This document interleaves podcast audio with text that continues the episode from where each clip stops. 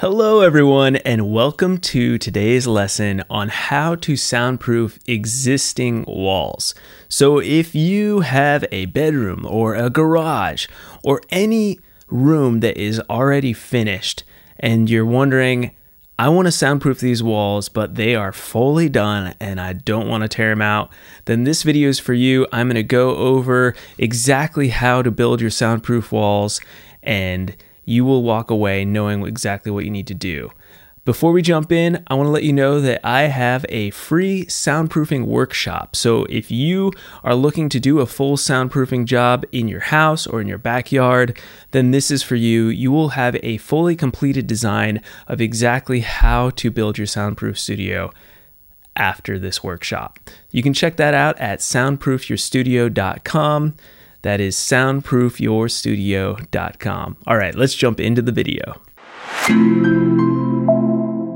So, I'm going to start out by just telling you yes, you have to do some construction. I am so sorry to be the harbinger of bad news that, you know, this is just one of those things where you can't simply just layer more sheetrock on top of your walls and expect it to be soundproof. You can't even build a second wall, a double wall with a one inch air gap away, and leave the existing sheetrock on there. So I hate to say it, but that is the truth. And if you try to do that, I'll explain in this video why it won't work. So there are two soundproof wall designs that I like to use. There are many other ways to build soundproof walls, and I will go over those in future videos, but these two I think are the best and they work well, and I did them in my own home studio design, so I know that they work.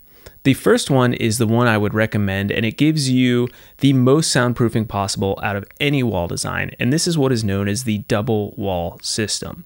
So, what you're going to do here is you're going to actually take your existing wall down to the studs. This means removing all the drywall.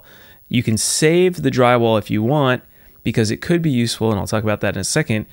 But you're definitely going to have to demo the wall down to the studs, and you can also leave the insulation in place and not have to buy a new insulation if it's still in good shape. If your wall does not have insulation, you will need to add that, and I'll explain that in a second here. Once you take down your walls to the studs, then what you're going to do is measure one inch out from the base stud, the base plate of your wall, and build a second wall with that one inch air gap. Then what you're going to do is put insulation in between both walls. So the insulation will actually fill the gap between both walls, which is not a big deal. And then you're going to layer a layer of drywall on top of your new wall. So that's going to be 5 8 inch thick drywall, the heaviest drywall you can buy. And then you're going to put some green glue on the back of your second layer. I really like green glue. Some people are against it on YouTube, I've noticed, but I think it's a good product and I do believe that it will enhance the soundproofing of your wall. So I recommend putting green glue on the back. And then what you're going to do is just place that second layer of drywall on top of the first layer of drywall with the green glue and screw that in. It's good to stagger. So if your first layer of drywall uh, was vertical, then you would want to put your second layer horizontally or vice versa, just so that your seams don't line up.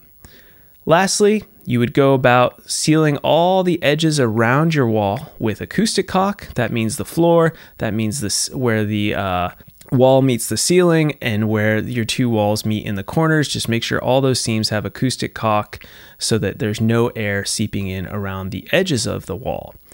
Lastly, you would go ahead and mud and tape your drywall like you normally would, sand it down, and apply your paint.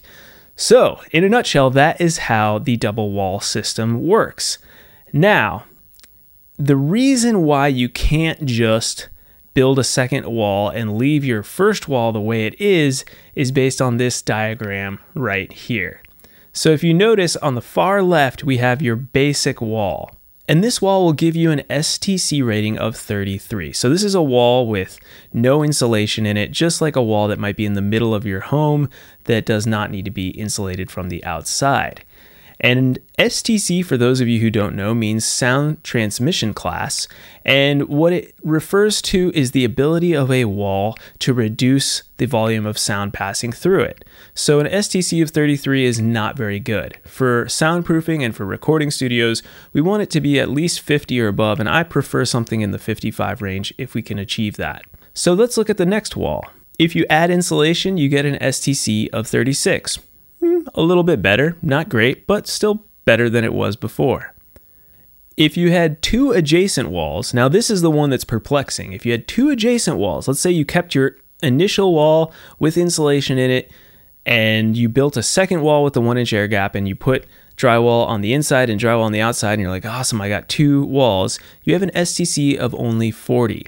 And this is counterintuitive. You would think you have more mass, you have more wall. Why is the STC so low? And this is where soundproofing is not necessarily logical. And you need to base all your decisions off lab tested data. The science is the truth. All right, let's keep going over here. If you were to remove one interior layer of drywall, then you would get an STC of 50, which is better, but not as good as it could be. If you move over and you can see if you take both of the interior layers of drywall out, you get an STC of 57, which is awesome. This is much better. Now, if you put two layers of drywall on the outside of your walls, then you get the best option, which is STC 63, which is perfect for a recording studio and is what I would recommend doing. Now, it is important to notice that in your studio, the outside wall may be to the outside of your house. So in that case, it could be brick or siding. So you kind of have to deal with whatever that is. You might not be able to get two layers of drywall. One thing around that is that if you save some of the drywall from your initial demoing, you can put that up against the inside of your outside wall to add mass in between the bays of your wall. So that's a little trick that will actually help with beefing up that outside wall if the outside wall is not the interior of your home. All right, that was a lot. There's one other wall design that I want to talk about that it's an option for you.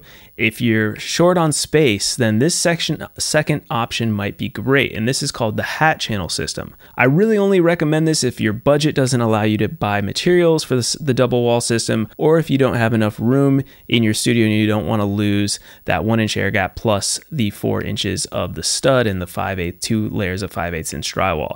So that is going to shrink your room a little bit. So if you want to save some space and maybe a little bit of money, then the hat channel system is for you. It's not quite as soundproof, but it still works great. I ended up using this system on the ceiling of my own home studio, and I'm very happy with it. Basically, what you're to do is still take the walls down to the studs in your existing home or in your garage or basement, and you're going to buy what are called IB1 clips. They're acoustic clips, and you're going to place those on your studs, and then you're going to attach hat channels, which also are known as furring channels. You want to use 7 8 inch furring channel, which will then clip into the IB1 clips. What this does is it detaches the drywall that you're about to attach to these furring channels from the stud wall, therefore reducing sound transmission through the wall. So next, same as you did with your other wall, you're just going to put your first layer of drywall in, you're going to screw it directly into the actual hat channels, not into the wood studs themselves. And then you're going to put green glue on the back of your second layer of 5 8 inch drywall, put that on top, and then finish off your walls with the acoustic caulk around the perimeter, and then mud and tape and all that fun stuff as well on the final layer of drywall. So, those are two wall designs that I highly recommend. They've worked well in my studio, and I know that in your studio they will work as well.